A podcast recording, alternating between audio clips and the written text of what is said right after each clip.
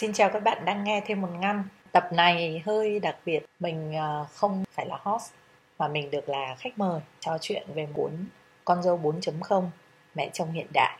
Rất là cảm ơn ờ, vui sống mỗi ngày của VTV3 đã cho mình cơ hội được ờ, trò chuyện với một host rất là duyên dáng và sắc sảo đó là nghệ sĩ Lương Mạnh Hải. Nhờ những câu hỏi của Lương Mạnh Hải mà mình có dịp mà chia sẻ được rất nhiều Ờ, khá là kỹ về những ý tưởng và hoàn cảnh. Tại sao mình lại viết con dâu 4.0 mẹ chồng hiện đại? Đó là cuốn sách mới nhất của mình. Bây giờ thì ờ, xin mời các bạn cùng nghe.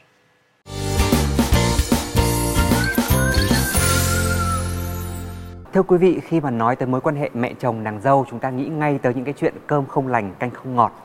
À, tất nhiên sẽ luôn có những cái giải pháp để giúp cho mối quan hệ mẹ chồng nàng dâu trở nên à, tốt đẹp hơn, hòa hợp hơn. Và ngày hôm nay chúng ta sẽ cùng nói đến những câu chuyện thực tế của mẹ chồng nàng dâu thời hiện đại với chị Lan Anh, tác giả của cuốn sách Con dâu 4.0 mẹ chồng hiện đại. Được viết với giọng văn hài hước nhưng tràn đầy yêu thương, Con dâu 4.0 mẹ chồng hiện đại là những câu chuyện nho nhỏ dành tặng tất cả những bà mẹ có con trai và con gái. Có con trai thì chúng ta sẽ làm mẹ chồng, còn nếu có con gái thì con chúng ta cũng có thể sẽ đi làm dâu một bà mẹ chồng nào đó. Tác giả mong muốn đây như một cuốn hướng dẫn sử dụng mẹ chồng nàng dâu, làm thế nào để tất cả những phụ nữ khi cùng yêu thương một người đàn ông sẽ vui vẻ hạnh phúc. Từ những tình huống thực tế mà ai cũng có thể gặp phải, con dâu 4.0 mẹ chồng hiện đại sẽ giúp cho chuỗi ngày làm mẹ chồng hay nàng dâu của mỗi người trở nên nhẹ nhõm hoặc họ có thể tối ưu hóa mối quan hệ đặc biệt này hơn, hài lòng về nhau hơn. Và ngay bây giờ chúng ta sẽ cùng gặp gỡ với chị Lan Anh. À, xin được chào chị Lan Anh và cảm ơn chị đã đến với Vui Sống Mỗi Ngày. Chào Hải, chào quý khán giả của Vui Sống Mỗi Ngày. Câu đầu tiên là Hải muốn hỏi chị đó là chị lấy chất liệu ở đâu để viết ra cuốn sách này khi mà chị uh, mới là nàng dâu thôi, chưa là mẹ chồng bởi vì là cậu con trai của chị vẫn ở tuổi teen đúng không ạ? Đúng rồi. Mẹ chồng nàng dâu là một cái mối quan hệ gia đình mà mình nghĩ là gia đình nào cũng có và ai cũng sẽ gặp à, có thể người thân của mình cũng sẽ gặp. Cho nên là những câu chuyện mà mình viết lại ở trong cái cuốn sách này thì nó là câu chuyện của những người phụ nữ xung quanh mình. Thật ra thì cái cuốn sách của mình ấy nó bắt đầu từ một cái chuyện là mình search cái thông tin ở trên mạng. Và nếu mà Hải search một cái câu ca dao tục ngữ nào đấy về mẹ chồng nàng dâu thì Hải sẽ thấy là 99% là rất tiêu cực. Ở các cái câu mà rất phổ biến gần như ai cũng biết là thật thà cũng thể lái trâu thương nhau cũng thể mẹ nàng dâu mẹ chồng đó. tức là người ta mặc nhiên như hải nói là người ta quen coi cái chuyện mẹ chồng nàng dâu là một chuyện ờ, một cái mối quan hệ luôn luôn là đối đầu và Định rất là này. là rất là tiêu cực vâng. nhưng mà thực tế mà nói thì kể cả từ hồi xưa chứ không phải bây giờ mình cũng thấy là có một số gia đình mà mẹ chồng thực sự rất yêu thương con dâu và vâng. ngược lại vâng. Thế thì tại sao nó không được những cái yếu tố tích cực đó không được ừ, phổ biến? Có thể là nó quá ít. Thì cái cuốn sách của mình mình muốn là mọi người có một cái nhìn khách quan hơn vâng. công bằng hơn và lạc quan hơn về cái mối quan hệ đó. Mình nói đến con dâu 4.0 và mẹ chồng hiện đại là vì hoàn cảnh bây giờ đã có nhiều thứ thay đổi và mẹ chồng có thể phải thay đổi để thích ứng cũng giống như con dâu sẽ phải thay đổi để thích ứng. Nhưng không có nghĩa là thay đổi hoàn toàn. Và trong cuốn sách này thì tôi thấy là có hai trang bìa chắc là phải có dụng ý gì đúng không chị à, thật ra cái chuyện mà làm một cuốn sách mà có hai bìa nó vâng. không phải là một cái ý tưởng gì ờ, mới vâng không phải là quá đột phá gì đúng cả rồi. có rất nhiều cuốn artbook thì hải thấy là họ dạ, cũng vâng. làm theo kiểu này dạ. nhưng mà với một cuốn sách thì mình nghĩ là không nhiều người làm như thế này tức là mình sẽ tách ra là những cái quan điểm này những suy nghĩ những câu chuyện về nàng dâu và những quan điểm những suy nghĩ những tâm tư của mẹ chồng mình tách nó thành hai phần. Làm như thế thì mình nghĩ là cái cuốn sách nó dễ đọc hơn. Nó các bạn khi mà đọc thì các bạn sẽ nhận ra là cái phần nào là dành cho mình nhiều hơn và phần nào để mình tham khảo. Và cái phần ở giữa ấy, kết nối giữa hai phần này nó là một cái chìa khóa hình trái tim. Thì mình và ekip làm cũng muốn là à, mọi người hiểu là khi mà yêu thương chân thành thì nó sẽ là chìa khóa để hóa giải tất cả mọi thứ. Và nó nằm ở cái khúc giữa đấy nó cũng có một chương về các anh con trai. Là trung tâm của mọi mối quan hệ mẹ chồng nàng dâu.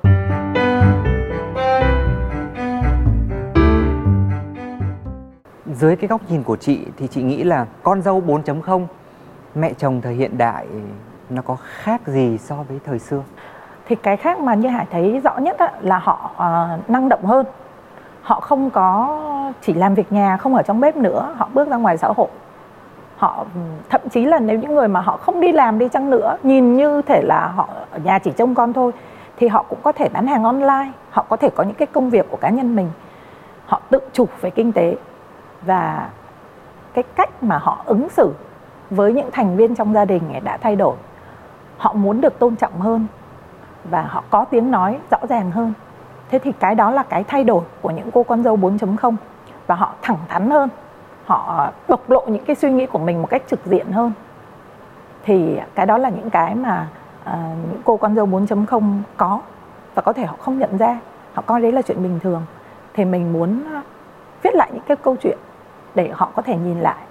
Họ biết thế nào là điểm mạnh thế nào là cái điểm mà họ sẽ cần phải lắng nghe. Đó. Thì um, đấy là con dâu nhé còn mẹ chồng thì mẹ chồng 4.0 mẹ chồng hiện đại cũng có những điểm cần phải thay đổi và cái mà mình muốn nhắc ờ, muốn nhắc nhẹ các bà mẹ chồng hoặc là những người sắp làm mẹ chồng. Cái chuyện mà soi xét con dâu á để ý đến con dâu á và có một phần nào đó xuất phát từ cái chuyện là chạnh lòng là cái người con trai mà mình yêu thương mình đầu tư như vậy bây giờ lại đi yêu thương một người khác. Đầu tư cho người khác nhiều hơn là với bản thân mình. Có thể là họ chạnh lòng thành ra là họ hay soi xét họ muốn con dâu làm theo ý họ. Thì cái đó là uh, nó làm cho các cô con dâu thì thấy tiêu cực. Và bản thân người mẹ chồng đó cũng không vui vẻ gì. Cái thời gian mà đi soi xét con dâu đấy thì để dành thời gian cho cá nhân mình đi cho những sở thích của mình đi làm những việc có ích hơn cho bản thân mình đi yêu thương mình đi thì mọi thứ nó sẽ hợp lý hơn và nó sẽ được hóa giải.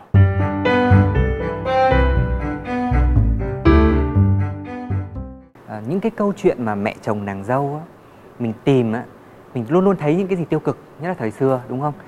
Vậy ờ, qua cái trải nghiệm thực tế của chị chị có thể kể một cái câu chuyện nào mà chị rất ấn tượng về cái mối quan hệ vô cùng tuyệt vời vô cùng tốt đẹp giữa mẹ chồng và nàng dâu được không? Trong này mình cũng có nhắc đến tức là một cô bạn mình cô ấy ờ, làm dâu người nhật đó là chồng cô là người nhật.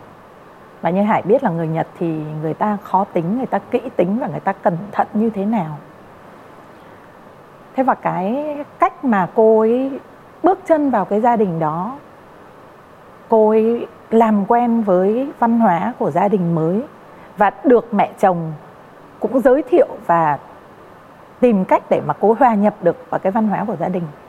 Nó là một cái cách mà mình nghĩ là nó sẽ nhiều người có thể uh, tham khảo và chia sẻ. Bắt đầu từ cái chuyện ẩm thực nghĩa là cái người mẹ chồng tức bà mẹ chồng của cô bạn mình ấy nấu ăn rất ngon. Và thường xuyên là chỉ chăm sóc con thôi, không làm gì. Thế đến khi mà có con dâu một cái, thì bà ấy rất là cẩn trọng mỗi khi mà muốn nấu cho con trai mình ăn. Thì bà đều xin phép con dâu, tức là cô bạn mình là hôm nay mẹ có thể nấu món đó được không? Và tôn trọng những món ăn mà cô con dâu mình nấu những món việt ấy. thì đó là một cái cách mà mình thấy là nó rất là đơn giản. Và thường các bà mẹ chồng việt của mình không nhận ra cái mối quan hệ của bà mẹ chồng và cô con dâu trong gia đình đó, bạn mình rất là tốt đẹp. Và cô ấy thì mỗi một lần cô nhắc đến, cô cứ nói là, mẹ tôi, là mình cứ phải hỏi thêm vài ba câu thì mình mới biết là mẹ chồng hay là mẹ đẻ. Bởi vì cô ấy yêu quý hai bà mẹ như nhau. Và hai người gần như là ờ, cũng rất là hài lòng về một cô con dâu và con gái như thế. Thì mình nghĩ đấy là một cái cảm hứng tích cực cho mình viết cái cái chương đó các bà mẹ chồng Việt thường là có thói quen là áp đặt khẩu vị đối với con dâu. Bây giờ con dâu mà người Bắc đi vào làm dâu một gia đình người Nam thì cũng phải tập ăn đường, nấu cũng phải ngọt và phải bớt cho bột ngọt lại. Đấy đấy là một một cái ví dụ rất điển hình. Và họ mặc nhiên là nhập gia thì phải tùy tục. Không có ai mà cả cái gia đình nhà chồng lại đi đổi khẩu vị theo cô con dâu cả. Trong khi đó thì cái cô con dâu đấy có phong cách hoặc có thói quen ẩm thực hàng mấy chục năm trước khi bước chân vào cái gia đình đó rồi, thì cái đầu tiên là họ sẽ cảm thấy họ bị, giống như bị cô lập họ sẽ thấy cần phải thu mình lại. Không có hết lòng, không có bộc lộ hết tất cả những cái tình cảm của mình một cách chân thành. Thì bắt đầu từ những bữa ăn trong gia đình, từ thói quen ẩm thực. Mình nghĩ đấy là một cái ví dụ để cho các bà mẹ chồng và các cô con dâu có thể tự điều chỉnh.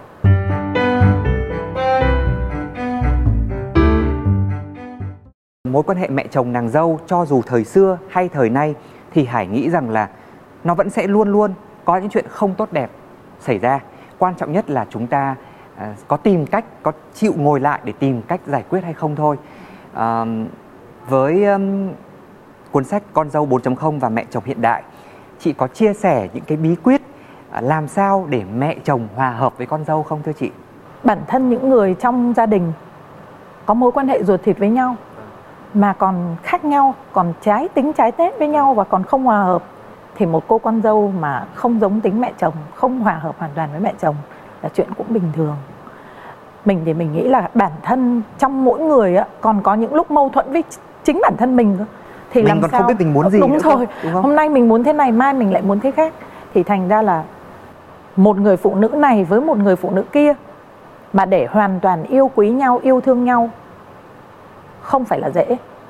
Mình nói là mẹ đẻ nhá, với con gái nhá, mà còn nhiều lúc rất là căng thẳng hoặc là khó chịu với nhau.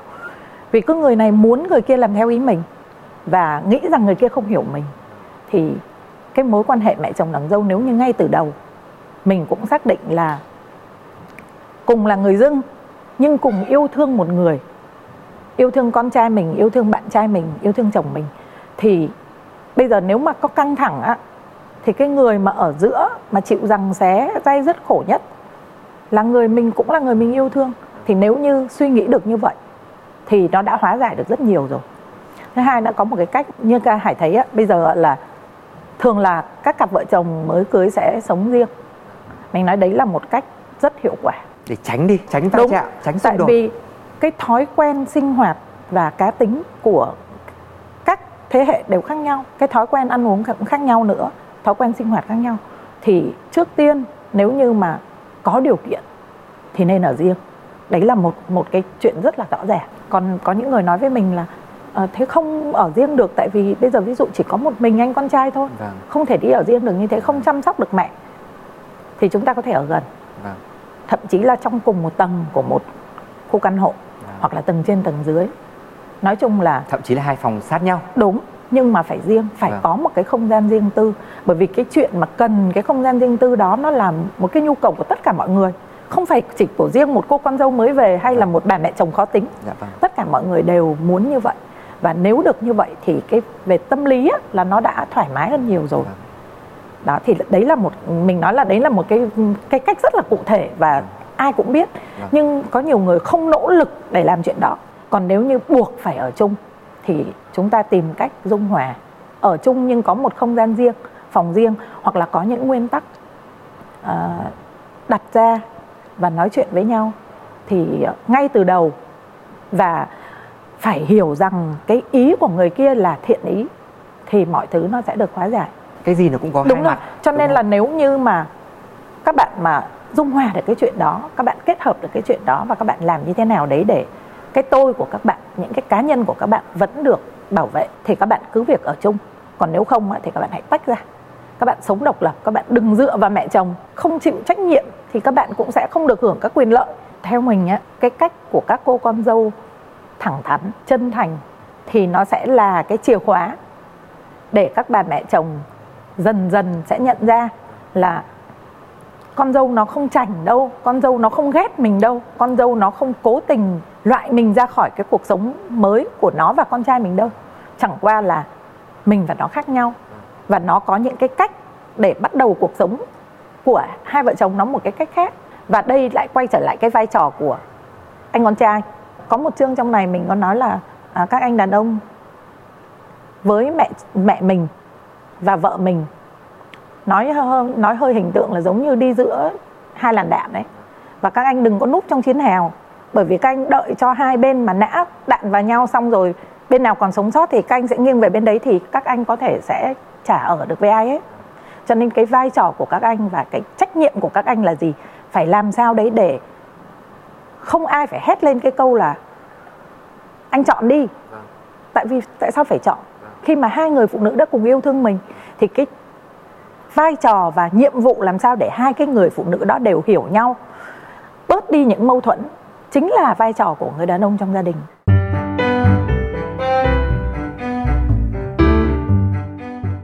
Thế trong tưởng tượng của chị nhé chị nghĩ rằng trong tương lai chị sẽ là một bà mẹ chồng khó tính hay không?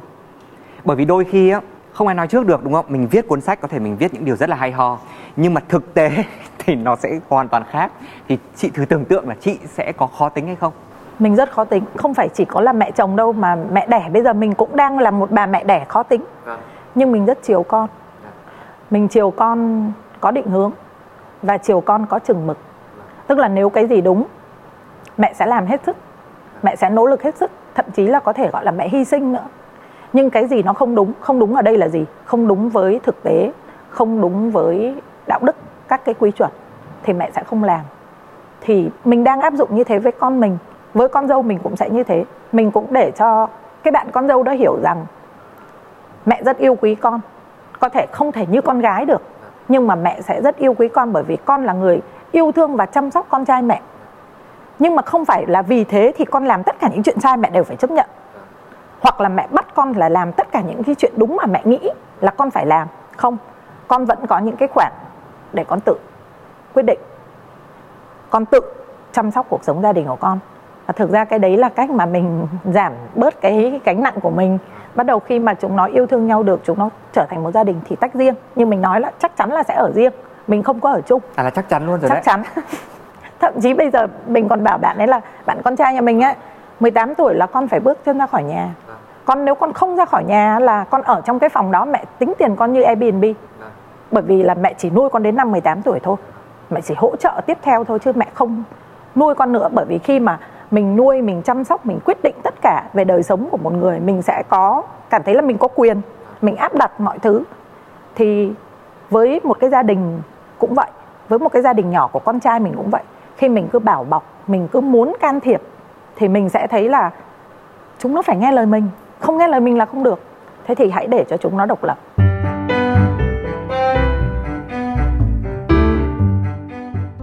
Và với những gia đình mà mẹ chồng nàng dâu họ vẫn đang có những cái khúc mắc á, thì chị à, muốn chia sẻ điều gì với họ? Mình nói ngắn gọn thế này thôi. Một ngày chỉ có 24 tiếng thôi. Cái khoảng thời gian mà bạn sống ấy, vui vẻ hay là buồn bã hay là bực dọc thì bạn cũng vẫn phải sống. Nếu mà bạn vui thì cũng là bạn là người được hưởng lợi nhiều nhất. Và bạn bực dọc, bạn cứ suốt ngày bạn đi nói xấu mẹ chồng hay nàng dâu của bạn, thì bạn sẽ là người thiệt thòi. Thế cho nên là các chị, các cô cái đầu tiên là lại quay về cái thông điệp mà mình luôn luôn nói trong các cuốn sách của mình với chị em là hãy yêu thương bản thân mình. Nếu mà nó làm những điều mà trái tai gai mắt với mình quá thì next, cho nó tự quyết định. Đi đi, sai rồi sẽ trả giá, sai rồi sửa. Chứ đừng có khăng khăng là bắt là con hay là mẹ chồng đều phải làm theo ý mình. Mỗi người có một quan điểm riêng. Cho nên là cuộc sống nó ngắn lắm. Quý từng phút ấy. không có thời gian đâu mà còn đi mà soi với lại nói xấu người khác một lần nữa xin được cảm ơn chị đã đến với vui sống mỗi ngày à, để chia sẻ những câu chuyện và những về cuốn sách của mình. Cảm ơn hải.